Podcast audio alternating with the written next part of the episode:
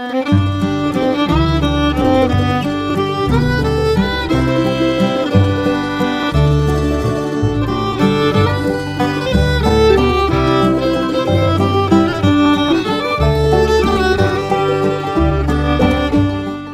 of the Tuesday morning to you, Oregon. I'm Finn J.D. John, FJ at OffbeatOregon.com, and this is the Daily Offbeat Oregon podcast. Since it is Tuesday, this is an archive show, first published as a newspaper column and podcast episode several years ago. Thanks for downloading, and I sure hope you enjoy it. This story was first published on January 10th of 2016 under the headline Portland's Jitney Wars pitted entrepreneurs against monopoly. Here we go. The working stiffs, lunch pails in hand, shiver in the chill of an early January working morning. The streetcar is late. Again. And when it arrives, they'll pack aboard to be taken slowly and uncomfortably to work. When they get there, they'll still have to walk a half a mile from the nearest station. They're not complaining. A working man with a job in the slow 1915 economy isn't in the habit of griping about stuff. But still, all of them will admit, if you ask them, that it would be nice if the streetcar company, the Portland Railway Light and Power Company, were a little more responsive to its customers' needs. But PRL&P is a ponderous, well-protected monopoly and to paraphrase a comedienne from a later age, they don't have to care. Then the sound of a crude four cylinder automobile engine breaks the morning stillness. It's a man in a red driving cap behind the wheel of a shiny new Ford Model T. Say, brothers, he calls out, any of you gents care to ride with me this morning? Same five cents gets you there quicker, and I'll drop you off at your factory gate. Soon he's puttering off with four grateful pipe fitters crammed into his car and another two standing on the running boards. Ten minutes and 25 cents later, he's coming back for another load. He passes a couple of other horseless carriages on the way. All of them are loaded with workers grateful to skip the long lines, slow travel, and inconvenient routes of the monopoly streetcar operators. He exchanges cheerful waves with each, as he passes the streetcar itself, only half full of passengers, the streetcar's engineer, his face a mask of fury, shakes his fist. Damn you, you socialist jitney cream skimmers! he shouts as they pass. It's just another morning in the front lines of Portland's jitney wars. Jitney is a term most Oregonians know today as a vague slang term for a piece of logging equipment, if they know it at all. But in the years just before the First World War, the term was familiar and as controversial as the name Uber is today. And indeed, there are some striking similarities between the modern phenomenon of ride sharing services like Lyft and Uber and the pre First World War phenomenon of jitneys. There are some significant differences, too, differences that have been overlooked by most of the authors of recent newspaper features about them. But we'll get to that in a minute. The jitney phenomenon got started in 1914. At that time, most major cities had a streetcar service. Many of them were still horse drawn, but some had fancy new electric drives. Now, a streetcar service is something of a natural monopoly. It's hard to have competing light rail systems. So, a city typically gave a franchise to one private operator. The operator was protected from competition. In exchange, it agreed to have its rates and service regulated by the city in the interests of the public. Of course, that regulation typically started out lax and got more so as the big shot businessmen in charge of the streetcar companies got progressively chummier with local political elites. Certainly that was the case in Portland. So, protected from either competition or serious pressure from the city, the streetcars in Stumptown delivered increasingly desultory service, even as the city's growing population taxed their capacity to the limit and occasionally beyond. Meanwhile, the Ford Model T had, a few years earlier, made private automobiles easy to afford.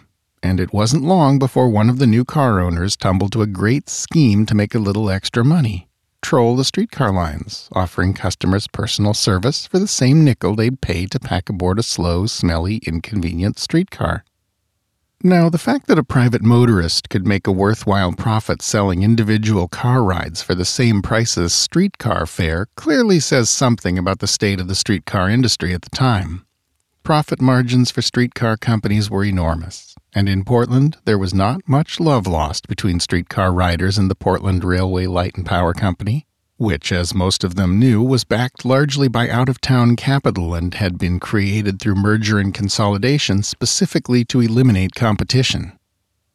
When streetcar monopolies in Portland and other cities around the nation found themselves competing with hundreds of private motorists picking up a little extra drinking money at their expense, they naturally turned to their local city governments with demands that this behavior be stopped.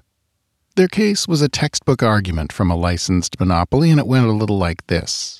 Their deal with the city required them to run many different lines, some of which lost money and some of which made money. The winners offset the losers. Now, they cried, came these jitney driving jackals to, quote, skim the cream of the lucrative routes, leaving them with nothing but the losers.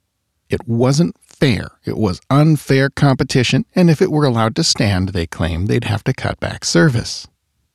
Now, in other cities around the West, this claim resonated strongly. Cities like San Francisco and Los Angeles laid down expensive licensing laws and specious requirements. Then they put their police forces on the job performing sting operations and writing fat tickets to unlicensed jitney drivers. In Portland, though, the jitney drivers, who had wisely formed an AFL affiliated labor union just as soon as they realized which way the wind was blowing, much to the dismay and consternation of the streetcar company's friends at the Morning Oregonian, had a key friend in Councillor Will Daly. Daly was, unusually, a union officer who had gone into business successfully for himself so he was both a union man and an enlightened employer, and he made the jitney driver's case in terms that were hard for an honest conservative to argue with. How, he asked, was it appropriate for the city to take action to squelch a cadre of entrepreneurial small businessmen in favor of a bloated, centrally controlled, government sponsored monopoly that could simply raise its rates if the jitney drivers took away too much of its business? As a result, Portland's jitney drivers got to stay on the road much longer than others, and their licensing requirements were much less onerous. But the Portland Morning Oregonian, motivated both by publisher Henry Pittock's personal hatred for Daly and his sympathy for the high rolling capitalists whose pocketbooks were being impacted by what they saw as illegitimate competition from cream skimming peons, never stopped fulminating against the jitneys, relentlessly calling them, and Daly, socialists, in blithe defiance of the dictionary definition of the term, and decrying their business as unfair.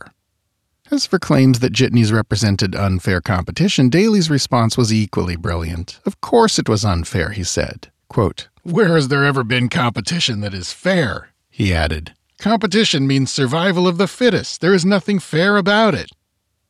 Left unspoken but surely understood was a follow up question.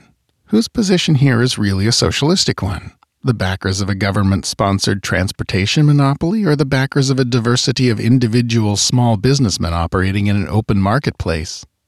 That difference is also why the comparison with Uber and Lyft doesn't quite work. Uber and Lyft are centrally controlled systems, more like a distributed version of the streetcar company than like the jitneys that once so vexed them. And the taxi companies, although few of them are one car operations owned by the drivers, are locally owned businesses like the jitney drivers were. And like the jitney drivers, it seems pretty likely that they will lose their fight with the smooth, well financed ride sharing services. In the case of the jitneys, the coup de grace that took them out was the outbreak of the First World War. In the years leading up to it, competition from the jitneys inspired the streetcar company to upgrade its service substantially. When the war broke out, most jitney drivers found that they could make a lot more money helping build ships and tents and cots and other supplies for the war effort. Their jitneys fell into disuse and they joined the throngs aboard the streetcars. By the end of the war, stiff regulations had been put into place. The city's nascent taxi services were able to roll with the regulatory punches, but most jitney drivers found that they could no longer make a living collecting nickels and shut down for good. Key sources in this story have included works by Robert D. Johnston, Steve Law, and a 1918 issue of the Electric Railway Journal. Well, that's our show for today. Thanks again for listening. This podcast is part of Offbeat Oregon History, a public history resource for the state we love. More info is at our hub page at offbeatoregon.com. Offbeat Oregon is a division of Pulplit Productions, a boutique publishing house about which more can be learned at pulp-lit.com. Speaking of which, if you enjoy listening to me, you might check out some of my audiobooks. You can find them most easily with a search for my name on audible.com. Most of them are old pulp stuff H.P. Lovecraft, Edgar Rice Burroughs, etc., but at least two of them are offbeat Oregon history type stuff. Check them out if you're so inclined.